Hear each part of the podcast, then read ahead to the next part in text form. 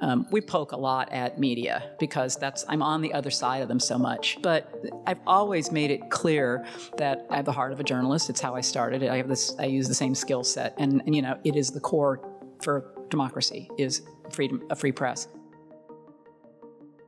Welcome back to Stop Talking. It's the show about crisis communications management, miniature poodles, all things newsworthy, and some good friends chatting about other random stuff. Uh, Sarah, so nice to be back with you once again. Uh, with Margaret's here, right? The magnificent Margaret. She's in my lap. We'll She see how is. long that lasts. And she perches on the couch in here, which is uh, uh, an interesting.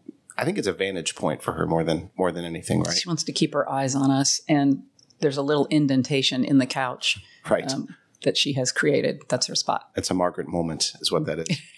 so, uh, and we have a terrific guest today. Uh, one of your one of your very good friends. Would you like to introduce? hmm Yes, I'd be happy to. Um, we have Carolyn Serban, who is a newly retired print journalist. Although she's going to say that she comes from digital, um, but Carolyn and I have known each other. We were trying to calculate how many years. We we think it's we know it's more than twenty five years that we've been really good friends, and um, she's going to kind of tell us a little bit about her background because she's got a really terrific career that um, we celebrate. Well, we are so glad you're here, Carolyn. Uh, Tell us tell us about yourself. Tell us about your career. We'd love to hear about it. Well, it's really great to be here. It's always fun to hang out with Sarah and Margaret, of course. Um, like Sarah said, I I was a print journalist and I had uh, editing jobs across the country. Most um, notably, I guess, at the Dallas Morning News, where I was Sunday editor and edited a Pulitzer Prize winning package and was an editor on another Pulitzer finalist. That was for um, breaking news. But um, any journalist nowadays has to be print, digital, broadcast. They have to be everything because that's just the the nature of the of the beast these days. And so I ended up my career doing um, covering the White House and Congress, uh, editing the coverage of the White House and Congress for USA Today, and being a correspondent for BBC Radio. Wow. Wow, I think that's awesome. The, so USA Today, how long were you doing that? Uh, I was at USA Today five years. Okay. And before that, I was an investigative editor at the Scripps Washington Bureau. Wow. And how did you guys meet? Sarah picked me up at a Kinko's. It, it happens. It kind of did. Carolyn took a break from journalism and had a business, and uh, so we met. You know, I had kind of gone out on my own, and so we met here in town in Orlando. So she, but she hasn't lived here for a long time. Um, so she's moved back to Florida, and she just came over for the weekend. So we thought it would be fun for her to be on the podcast. Very nice. And Carolyn, you're you're over in Cape Canaveral, I think you said, right? Yeah, that's right. Right. So for those of you listening, that's about 45 minutes on the coast where NASA is here in, in Central Florida. Yep. And we just open up the door and watch the rocket That's launches. pre- it's pretty awesome. isn't it? like I, I don't think anyone who like doesn't live in Central Florida can appreciate how amazing it is to be able to walk down the street and look to the east and just watch a rocket or a space shuttle. It, it it's life. I mean, it's amazing, especially when you watch the the boosters now that return. Uh, that gives me goosebumps because they literally take those boosters and drop them directly on a launch pad. Well, I'm gonna. I know she wants to. So I went over to visit her a couple of weeks ago, and we're sitting on her balcony and we're looking at the water, and it's beautiful. And because Carolyn is, out of everybody I know, Carolyn is the most curious person I've ever met. She is curious about everything, and so she studies everything. We're sitting, and she says, "Let's go. They're going to be bringing the boosters in." And I said, "What does that mean?" And she says they pick them up and they they take them in to port. And she and her husband um, drove us over. We picked up some lunch. We parked and we were in the channel area and we watched them bring these boosters in. And they're vertical, you know, they're upright, they're huge, but they just knew exactly when they were coming in, where they would be. Here they come. Watch, they'll be coming around. They described every moment of it. It was hilarious, but that's just typical Carolyn. well, I think that's quite the trait for journalists, though. I mean, I've met so many journalists, and that is honestly one of their core traits is they are so naturally curious about everything that or nosy. or nosy, but it, it Carolyn's nosy and too. you'll appreciate this, Sarah. It forces them to dig deep and, and unpack things. Right, Meryl. Yeah, there you go. so uh, again, welcome. We're so glad you're here, and I, I do want to you know address we we haven't uh, the podcast hasn't been around for for a hot minute, as the kids say, and um, you know there's some there's been some transition. So um, not only uh, with myself, but with you, Sarah. So why don't you um, kind of tell us what's what's going on and what's happening. Well, why don't you say yours first? Because yours happened Oh, first. mine's boring. Um, well, no, no, it wasn't at the time. Well, so a while back, um, I owned on Target uh, Digital Marketing, which produced this podcast, and um, I, uh, after 16 years of owning it, just kind of woke up and decided I wanted to do something different with my life. So I I, I did sell uh, the company, and uh, unfortunately, that kind of stopped a big part of the podcast. Um, but it wasn't just you know. It, this isn't about me. It's it's much more about what's what's happening with you, Sarah. No, well, um, so uh, in um, July, July 31st, my husband passed away. Uh, it it um, was unexpected, but it was after um, a number of years where he was dealing with um, a degenerative neurological condition called progressive supranuclear palsy, which is sort of similar to ALS. It falls under the umbrella of Parkinsonisms, but um, and it was determined that he got this from being exposed to Agent Orange when he served in Vietnam, and you know, and you you knew Brady, and he was. Um, Carolyn knew him as well, and um, you know he was 77 when he passed away, but he was um, in great health until the final year of his life. Um, he was running six miles a day. He was fit. He was, you know, doing all the things he did around the house and, um, you know, normal, active, fabulous life. And then um, this this condition has specific um, circumstances with it, like um, choking and falling and all those kinds of things. And so those got progressively worse. Um, and um, I, I, I don't I can't talk about it today necessarily, but um, it- you know his um, passing I think was accelerated because he had been in the hospital in the ER and um, set of circumstances um, he ended up leaving the hospital not with anybody's authority or permission or knowledge and ended up falling um, in a busy roadway. And the reason I'm going into those details is because some amazing woman pulled him out of traffic and saved his life. And he, he didn't survive the circumstances after the fall. But this woman, I don't know who she is. I've tried to find her, can't find her. So if anybody out there knows or heard this story, it was um, back in um, July 9th. So, um, so the next few weeks were terrible, and he uh, suffered greatly. Um, and then he passed. Um, so it's been quite a transition, and um, but we're you know we're we're okay. We're just moving along, navigating a new way forward. I uh, my biggest memory of uh, Brady is that smile. Always, Oh. always smiling and and love to goof off. Right. Yeah. Uh, anytime I was over here with you, he was always goofing off. Her. And I know messing with you or Mhm. uh, liked cookies too, from my yeah. recollection. Yeah, anything that had sugar in it. Yeah. Yeah. Oh yeah. Yeah. You know, because like um, there are these kind of cookies that I love. They're they're Italian cookies, and I would have a box of them. I had to hide them in the house because I hid them in the guest room uh, so that he wouldn't eat them all. So I would be able to get one or two. Um, he was a fantastic guy. He was a terrific law enforcement officer. We had a, um, a wonderful wake for him to sort of you know showcase and celebrate his life. And some of his former coworkers came, guys that I had known for years, and um, we had over. I think we had over uh, maybe 130 people show up. Uh, people that I didn't expect to attend. I think it might have been a super spreader event. we we all wore masks. Quite I haven't heard of yes. anybody getting COVID as a result, but um, we really just had a, a an amazing um, gathering, and you were here, and you've been so helpful to me. You know, when these things happen, I do think we should do a podcast sometime about kind of communications in these sort of personal circumstances Yeah. because they're so different. Um, and I did have to be crisis manager at the hospital, so he was my my ultimate client. But um, it- um, I was um, and still am surrounded by the grandest, most loving people. You and your wife, Shantae, and Carolyn, and all my, you know, my girlfriends, and um, you know, I, we've had to do things around the house to change things. And you hung my patio lights. Thank you. That's right, I think about about you that. and thank you every night when I turn them on. Um, and help me put in a new ring doorbell. That's right. So uh, Television advice as well. that's right, Right. That's right. We have new smart TVs. I help Sarah spend her money. yes. yeah. So, so um, you know, moving forward, Brady, Brady, I think um, Brady would be really proud to see how everybody is kind of taking care of me, and um, he loved everybody so much, all of our friends, and so Well, I'm just I'm glad we're back together. I'm glad we're kind of resurrecting the the podcast, and Yeah. um, certainly we'll we'll do our darndest to keep it thriving and growing. Mhm. Excellent. Thank you.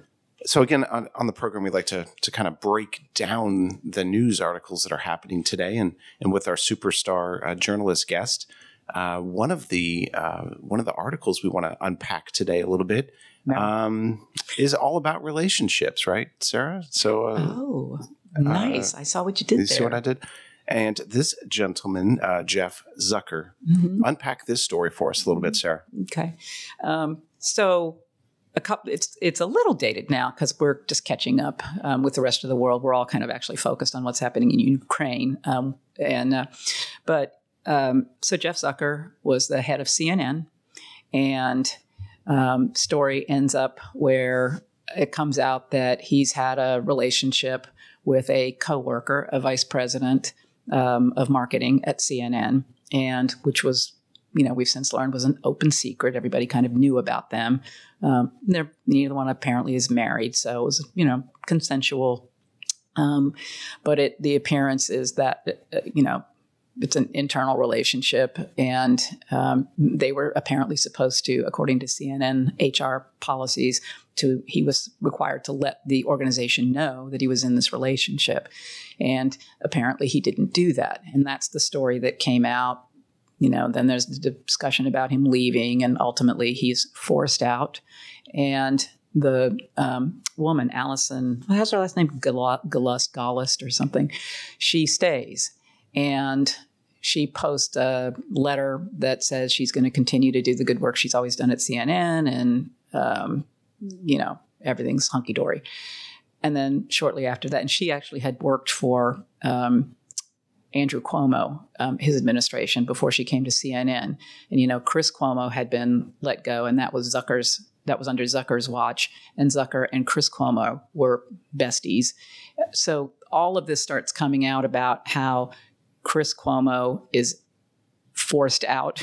That's going to be our phrase: forced out from CNN because of some of the things he is accused of doing when his brother, the governor, was having issues with sexual harassment allegations against him. So there's all of this bad behavior um, happening within the hallways of CNN, which is a news agency and is the world's, you know, most known news outlet. And you know, we talk about this all the time. Is it's really important that a news service have integrity and function according to a code of ethics. And when they don't, that's all they have. You're because you're counting on them to be giving you good, reliable, accurate, truthful information. So they've got this internal scandal um, that's brewing. Uh, a few days later, it comes out that it's not an HR issue that they've violated. It's a um, news policy issue, which now becomes much more serious because that goes into the heart and soul of CNN and the work they do and their credibility and their integrity. So then Allison is no longer there. She's gone. She's she gets removed, forced out. um, and in the meantime, Chris Cuomo is, I think, suing CNN to get a severance package or something, even though he's been removed, forced out for wrongdoing. And so it's just a big, messy uh, pot that they've boiled. And for CNN, which has already had other issues Yeah. with their credibility with um, Jeffrey Toobin, who, you know, was caught, enter, you know, entertaining himself on a Zoom call. Interesting. And You don't see that on the news very often, do you? no, um, but his coworkers apparently saw it on the Zoom call. Wow. Can you imagine being on that call? Um, and so, you know, he gets suspended from CNN, but would, he doesn't get hope so. Yeah. Yeah. well, yeah, but he doesn't get forced out. Right. He's back. And so if you look at CNN's kind of decision making in the past when they've had these kinds of issues, um, you know, Jason Miller, who was a Trump um, campaign worker, he was accused of, I think, assaulting his girlfriend or or forcing her to have an abortion. I don't know, some kind of craziness. He was no longer on CNN. Um, they they have gotten rid of people in the past for discretions, indiscretions, and so it's sort of interesting to watch what's happened with CNN, and it's and it's at a time when journalism is more important than ever. The integrity of journalism is more important than ever. And they're kind of um, self inflicted ethical problems. And they're the very entity that looks at everybody else's behaviors. Right. So, so puts it it's all really, out in, all out in the open, right? yeah, Yeah. yeah, So, you know, we're just kind of watching it. Well, I'm, I'm curious, Carolyn, on your take on this too, because I, I'm cu- yeah, I keep wondering, would this have caused a resignation or a forced outing ten years ago? And do you think the climate today has altered or or That's a good question. because I, I, I don't know, it doesn't seem like a that big of a deal to me. Well, I think there were. I mean, it's like Sarah said, there are uh, two levels to it. There's the the bit about you know the affair and not you know not disclosing the affair, which brings up all kinds of questions. Exact like exactly when in a relationship do you have to declare? You know, if you have a one night stand, if you hold hands, you know, I mean, well, what, where's the line where you have to report it? I think that's kind of a murky thing Right. but um, but it's also I think the, the greater uh, problem, like Sarah said, was when they started helping a source and somebody that they or somebody that they were covering, helping them navigate the waters. You know, they were helping Cuomo craft a message, helping him defend himself against these sexual harassment accusations. That's where it really, really crossed the line.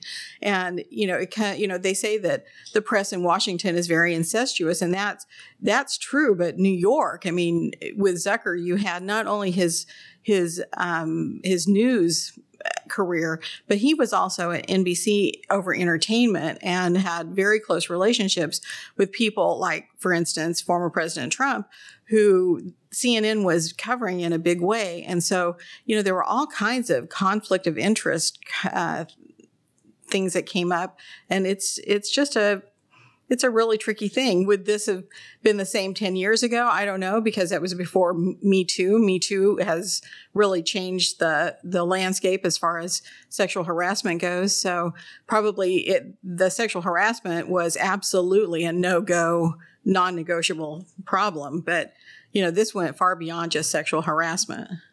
You know what, what I also find troubling if I uh, there's two things when all of this news broke with Zucker. Um, so many of the anchors that we are familiar with and rely on at CNN came to his defense. And at the time, I think it was because they were linking it to just not disclosing the relationship that everybody knew about. And they were, you know, so many of them talked about how he had been such a great mentor. He helped their careers, he gave them jobs. And so they were grateful. So this, this is their good friend that is going through this it's interesting to me to see when journalists go through that experience because I represent people that go through that all the time, and it's the journalists that are being the one that are outing them and and asking the tough questions and questioning all of that.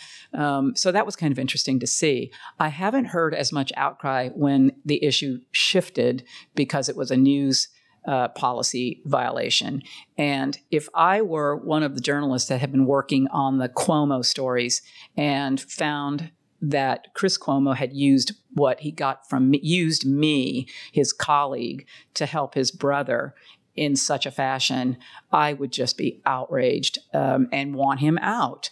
And so I think there are so many aspects to this story. It's a really, really big story. And it's one that there isn't really anybody to go and do a deep dive and really write it because it's CNN. And maybe, you know, 60 Minutes isn't going to touch it. Uh, you know, there's just nobody to um, show, kind of show the truth and, and tell that story.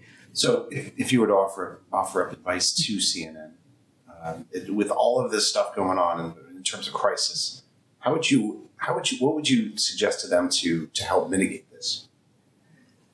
You know, that's a really good question. They have PR people that were managing it.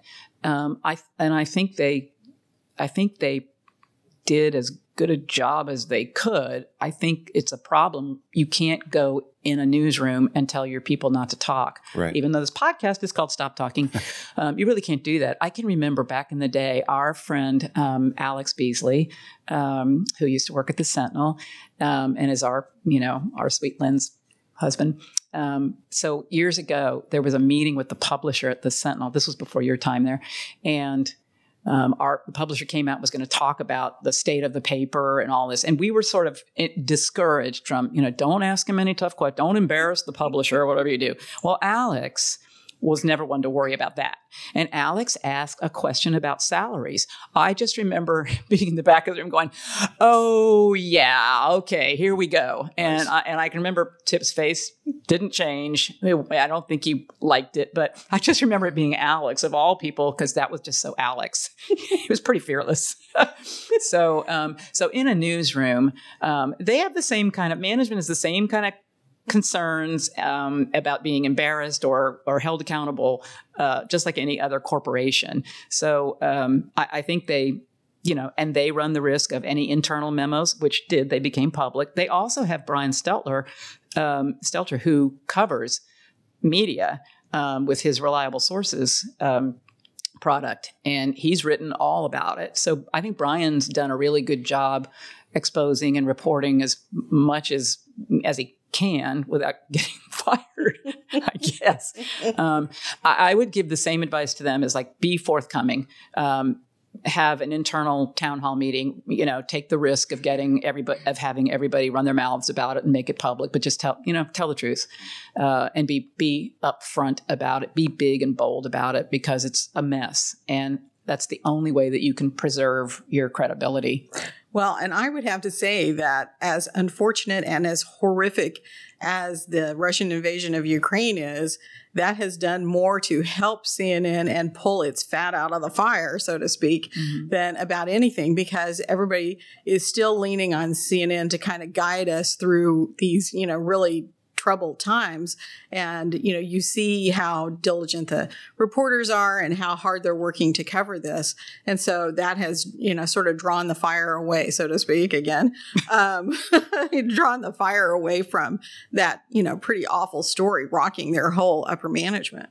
Yeah, and actually, the coverage of uh, the invasion is is nothing short of remarkable. I, I was watching uh, some of it this morning, in fact, and uh, one of the reporters ended up helping people carry their bags as they were trying to to evacuate. wow So it was. I mean, she she caught herself on camera. She was trying to, you know, paint the picture. Um, people are trying to leave uh, to to get away, and she's helping. She stops reporting and just starts helping people with Yeah. bags. It was, it was it gave me goosebumps. I have to say, I, I think you know because frequently this podcast, when we were when we were really you know up and running, and you know we're going to get back up and running, um, we poke a lot at media because that's I'm on the other side of them so much, and but I've always made it clear that I you know I am. Um, I have the heart of a journalist. It's how I started. I have this. I use the same skill set, and and I value, and you know, it is the core for democracy is freedom, a free press. As as we watch what's happening in um, uh, Ukraine, these journalists are so brave, putting themselves where they are and covering this. And the journalists that are in Russia and the um, you know the Russian journalists that are being shut down, it is an amazing thing that we are all witnessing in global history. Yeah. And you know when World War II and World War One happened, you know there was no social media and so, and as much as I dislike social media, this is where we see the power of social media and how, you know, journalists that you don't see on television or print or are are freelancers, how they're using their own social media channels to report what's happening. So we're getting, you know, real time um, visuals and um, information about the horrors that we're watching. And it is terrifying. But if we didn't have these journalists out there who are willing to do that, and I've seen a couple of journalists that you normally see here, you know, in the United States covering stories. I don't normally equate them to um, war correspondents, and they're all becoming war correspondents. It's it's it's stunning. Yeah, it's it's definitely interesting, and and I'm very very curious about what kind of messaging is being transmitted in in Russia, um, because I- I'm not quite 100 percent certain that they're the people are seeing the real reality. Yeah, I mean, it's, I'm pretty sure they're not. I mean, and I think it's. Uh, I've I saw yesterday that they had they've uh, cut back the BBC transmission into Russia. That was becoming a big source of information for the average person. And of course, you know, one thing that I haven't heard people talk about too much is Voice of America. And they are, some people would say that's the propaganda arm of the, of the United States government. But my girlfriend, Carol Gunsberg, works there and she is very, very adamant that what they do is really valuable to people who cannot, you know, get information any other way. And I'm sure Voice of America has been you know, full tilt on trying to get that information in there. And they're even having to go low tech in some ways. Um, BBC had started transmitting on shortwave radios because that is one thing that they can't do too much to block. You know, you can cut you can cut the internet, but sometimes you can't get to a radio transmission. So I think it's it's really interesting how people are reacting and and adjusting to this this really terrible time. You know, um, where I work is uh, I work at an animation studio now, which is uh, an amazing job. But um, we have animators all over the world, and uh, you know, subcontractors, et cetera. And we have one or two in the Ukraine and one in Russia. And it's fascinating because we use Slack and the unity between Ukraine and the Russian people that we're seeing right in front of our very eyes as, as employers um, is is fa- not only fascinating, but um, there is no support from the Russian people for what's happening, right? And mm-hmm. it's just it, it gives me goosebumps thinking about this and uh, you know how much power and control is being exercised right now. Mm. Um, and these poor people, you know, these the, our folks in the Ukraine that work for us, um, literally had to move, go find safe haven, and they're terrified. And they express that on Slack. So you know, as a company, we're seeing this manifest every single day, just with our own team. Gosh, yeah, I I, I think we are in a really scary situation, you know, in the world. It's it's it's you know, I have to stop watching some of the coverage because it it'll yes, it's chilling. Yeah, I would like to hear a little bit about Carolyn talking about when she worked in Washington and some of the things she was telling me last night about press conferences that she produced, um, you know, at the White House and um, the, what was the fun pack? What's um, who's the guy from NBC? Peter Oh, Alexander. and, that, and, that, he's so tall that everybody has to stand on boxes next to him. Nice. Uh, t- tell us a little bit about that because when you were talking, because you know, Carolyn, I, I, when we started talking about print and digital and she's worked with digital for a long time. And she's right that that transition has a you know every journalist has to be all things. Um, but one of the things she was talking about is working on the breaking news and how um, competitive competitive everything is. Because um, Carolyn still you know she can tell you what's happening. She's looking at her phone and reporting things that she's seeing. But she's to be in charge of that and pushing you know uh, we were talking about um, Twitter and how um, important Twitter is and how they were using Twitter um, to you know push out more information and just the, the competitive side of it because I think it's kind of interesting. It helps me. I'm aware of the pressures that journalists are in getting out there and being first, but to hear somebody that's actually pushing it out was interesting to me. Yeah, so one of the things we were talking about was about the push alerts. And, like, for instance, you know, I'm looking at my phone. Here's a New York Times uh, push alert, which is the alert you get to your phone. So um, they got a breaking news thing. It was posted 11 minutes ago. Well, there's so much competition to be the first one out because if you're the first one out with that push alert, you get the clicks or you get a, a disproportionate number of the clicks. Sure. And that is extremely important. I mean, it's it's amazing because we sit in a newsroom and watch in real time the number of clicks. In the USA Today hub, we had screens all over the newsroom that showed us exactly when a story hit, and we would just sit there and watch the number of clicks. And in real time, we would watch as the stories would just uh, move up and down in the readership. So you'd see a story start out at maybe, you know, it started out at five, it would jump up to one if it was a big breaking story. So there is so much competition right now to get these push alerts out first. But you have to be accurate every once say, in a while. Every once in a while. Oh, that. Uh, yeah. yeah. Every once in a while, you get somebody who has to come back with a correction on a push alert, and that is not good. That is really not good. So, um, you know, at USA Today, we were constantly working to have that first push alert. And so a lot of times, you know, if you have a story, let's say, um, I'm thinking about, you know, a, a, big trial or something like that. Well, there are only two outcomes. They're either going to be guilty or not guilty. So you write your push alerts ahead so that you, you know, so and so was found guilty on three charges of blah, blah, blah, so that you've got that ready to go and you can punch the button the minute that, that story comes in. Wow. And a lot of times you re, you write the story in advance too. and so every once in a while you'll get a, uh, you know, you'll call up the story and it'll say, um, you know, so and so was uh, indicted XXX. and that'll be somebody has pre-written that story. It's ready to go, and they forgot to. Oops. Yeah, they forgot to fill in Thursday instead of XXX. Oh, you know. gosh, I- oh yeah. Well, you know, we used to write. I mean, uh, every every big news outlet has uh, every big news outlet has their obituaries of you know VIPs and celebrities. Those are all written in advance for you know to be at the ready. And it's the same thing on election night. We write all the outcomes, the possible outcomes. So then when the voting is That's done, be you can just fill in the exhausting. blanks. oh, it's terribly exhausting because you know you've got you've got people who are expected to be covering breaking news that day and then also writing those stories that could happen at any moment. And so they're doing like double duty all the time. I mean think about you know during the um, during the mueller investigation not only were we covering all the individual daytime you know every day the developments but we were having to write in advance all of the possible outcomes for the Mueller, you know, thing, and do these sort of deep dives into different aspects of that investigation. So yeah, it's exhausting, and you know, reporters start feeling like they're doing double work. They're doing two jobs instead of one job. So um, Because you're writing the story 52 times. Yeah, 52 yeah. two different ways. yeah, different, yeah, different ways. I think it'd be fascinating to sit in that room. Like, I'm such a geek. I would love to watch how these stories get ranked and pulled and, and, you know, overcome. Or like, I'm so competitive that I'd be like, take that, CNN. I just knocked you down six notches. But I'll bet that's Oh yeah, yeah. You're very competitive that way, and all the um, all the scores that come out, you know, telling you about you know how many page views you've gotten this month and everything. That's very competitive.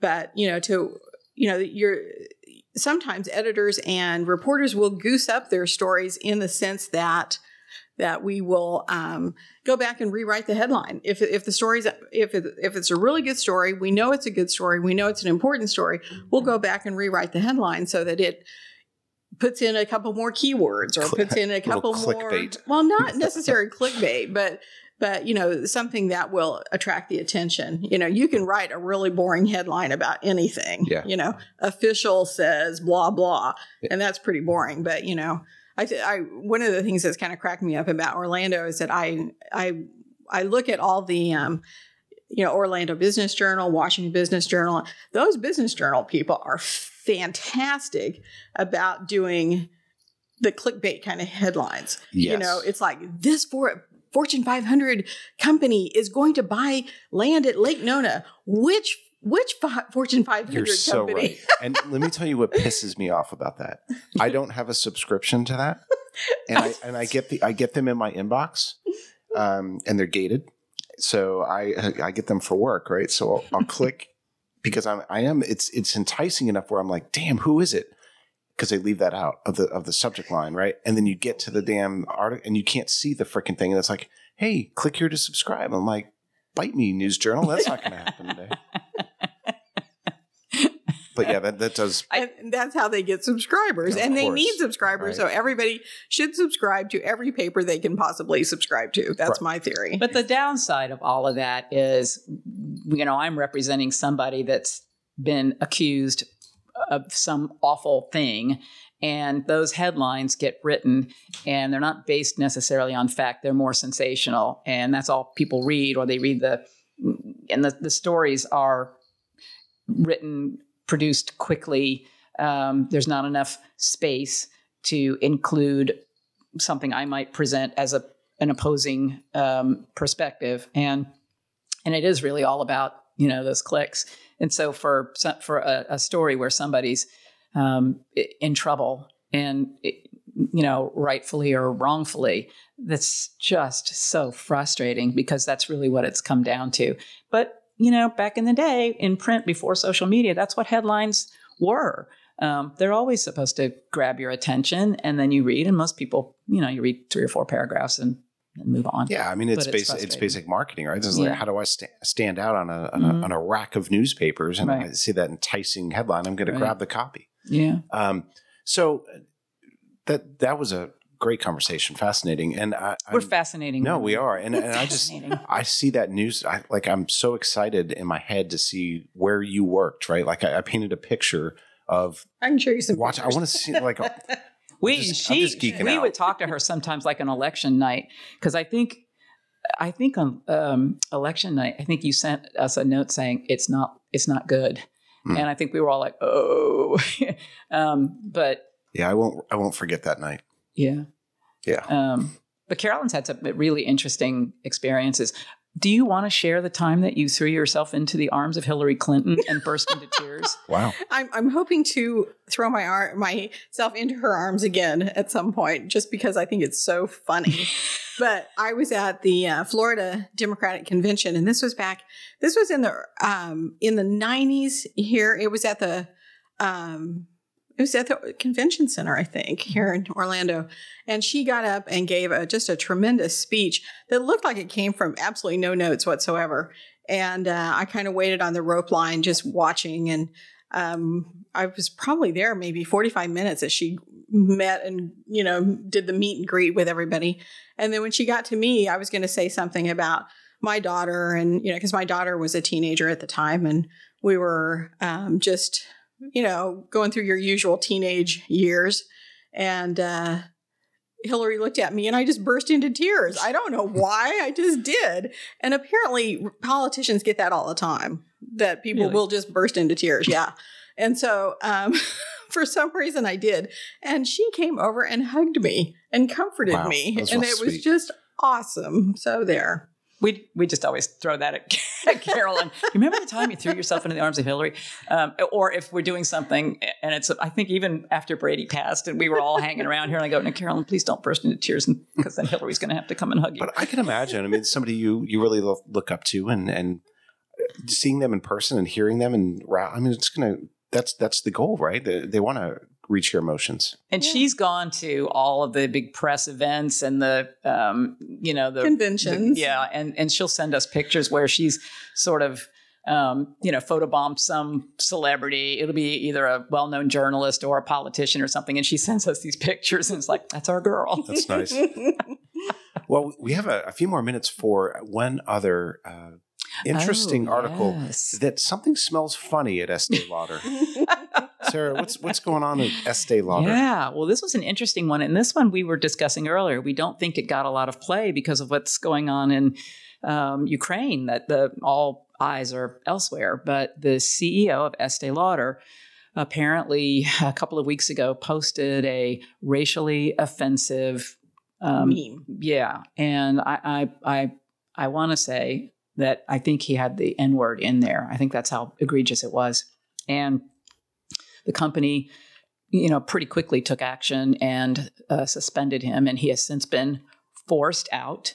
And but what's interesting about it is, uh, two years ago, Estee Lauder um, implemented a um, diversity. You know, it's a DEI program, diversity, um, equality, and inclusion, and um, because they are proactively, publicly trying to change their culture so that it is more inclusive. And uh, so this happens, and from none other than the head of their company. And they immediately disciplined him, and, and he's forced out. So it's they kind of put their money where their mouth is, and they're you know they're a global business, they're a, an iconic business, and it's just sort of impressive that they did what they kind of they proved that they were true to like their zero tolerance. Right? Yeah. And the reason that Sarah and I have retained our youthful glow over these years. Shout out to Estee Lauder. We smell so pretty. and keep those free gifts coming. That's right. That's right. But I think it's I think it is um, uh, it's heartening to see a company that big and that powerful to really um, stick true to this change in their culture. And it's like we really mean what we're intending to do. and we proved it. So, and and I think we're seeing that with more and more uh, companies that just they kind of have like this awakening of oh my gosh we we actually can we can not I don't want to say control but um, we have a responsibility mhm, uh, to the people who follow us to our customers to mhm. to to have this ethical and um, I, I don't know moral stance right? I mean a- like just like a, a standards.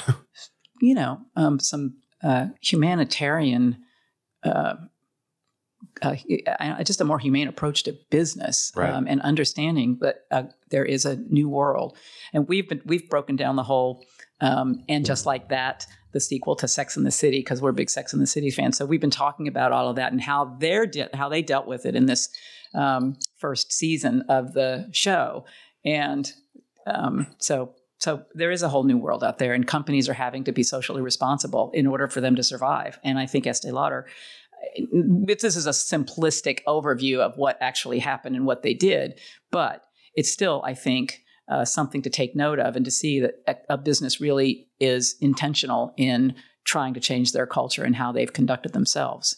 and, and Carolyn what's your take on that I mean do you do you do you think these companies have this kind of moral responsibility to shareholders constituents and and to to I, I guess the greater planet Yeah, I think they do. And just to be clear about the free gift, we're talking about their promotions, not gifts to us, but their promotions. Right. Yeah, just want to make that Yeah, clear. they're not paying us to mention No, them no, no, no. Oh, but, but every time they offer that free gift, I buy something. Maybe So- they'll maybe they'll sponsor our podcast now. but yeah, I think you know, uh, companies are deciding. You know, they're realizing that in this age of social media, when you know something can go viral and just absolutely destroy them. I mean, look at Coca Cola. This this just happened in the last twenty four hours. Coca Cola had refused to stop selling their products in Russia. Well, guess what? They had to reverse Wow. course because you know first of all everybody was saying pepsi go get him you know you're you know you're going to lose to pepsi because coca-cola is still selling to the russians and coca-cola had to say look you know uh, we realize that our shareholders and our our customers are saying that this is not a uh, morally right thing for us to do and we're not going to do it anymore Wow. And I know Apple was one of the first to say, "Oh, sorry, no more iPhones for you people." yeah But um, but and yeah, the and one of the I'm sorry, That's- the funniest thing was if you haven't looked at the coverage of the IKEA stores closing in Russia, you got to see that on social media because that's a blessing in disguise. there was no right there was a, there was a run on IKEA in Russia because they're closing, and so Oh wow. um, the coverage or you know the way people responded to that on Twitter is very very funny. It's like all these furniture stores here in Central Florida. They're like, how do they stay open? They'll stay open for like a year, and they're like, all prices reduced, liquidation must go, everything must go. And but uh, man, I can, uh, I would. IKEA is is uh, not a place. But I like think that's an out. interesting that is an interesting thing that we're seeing when you talk about corporate responsibility. Yeah. And in this in in this moment in time, um, everybody is taking a stand, and uh, it's it, I just again I don't think our generation has seen anything like this other than the attack on September 11th when we were attacked, and uh, you know in terms of a global shocking war event, war-like event. So now um, it, it perhaps when um, even at the um, at President Biden's State of the Union, there you know the two warring parties of Congress um, showed some solidarity uh, in terms of Ukraine. So you know I think everybody's just kind of taking this really seriously and showing a little bit of whatever. But I, I do appreciate the ones that take the lead, right? Like the the first companies to, to be like, you know, listen. I, and I saw a couple stories where they're removing Russian vodka from uh, liquor Mm. stores. I think Publix is one of them actually that's uh, pulled Yeah. them.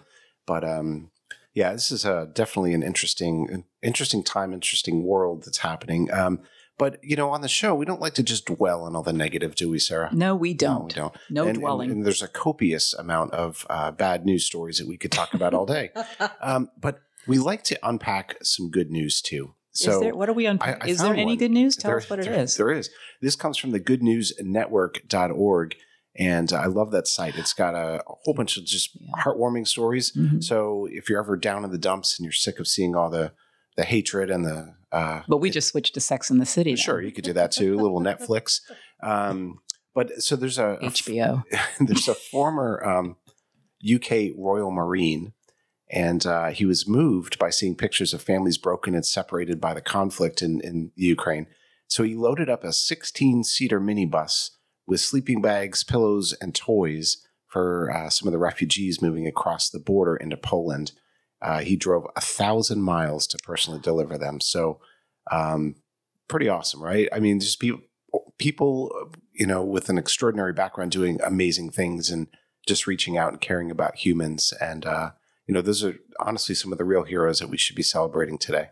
That is a really nice story. That's really nice. I think in these times, you know, you see the worst of humanity. We are certainly seeing that. Definitely. Um, but then you see people that you see the best of humanity as well. Somebody like that guy um, stepping up. It is inter- it, everything is topsy turvy. It is. And let, us shout out his name. It's uh, Tom Littledike from Lyme Regis. So uh, kudos to you, Tom. Uh, and Carolyn, we are so grateful that you spent some time with us. And of course, Margaret was a little bit quiet today, the, the marvelous Margaret the poodle. I think Margaret deserves some kind of praise. Um, she's been in my lap. Oop, now she's moving. She's Yes. been in my lap the whole time. She hasn't made a sound. Oh, she's awake Now now. she just Yes. Uh-huh. she's just looking up. Little girly girl. So she's been a really good little um, participant. And has not growled at me for at least the last hour, so which is nice. I know. She's she's she's tolerating you now. Yes, she. I'm I'm tolerable sometimes, but folks, we want to thank you so very much for uh, tuning in today and for sharing our uh, our podcast. And Carolyn, uh, certainly a pleasure to meet you. A pleasure to spend some time with you. And uh, I hope I get asked back to do the podcast again someday. um, but until next time, folks, we'd appreciate it if you'd share this with a friend, with a colleague, uh, with a roommate, with whoever. We don't care who you share it with, but uh, again, we we so appreciate you uh, tuning in to the Stop Talking podcast.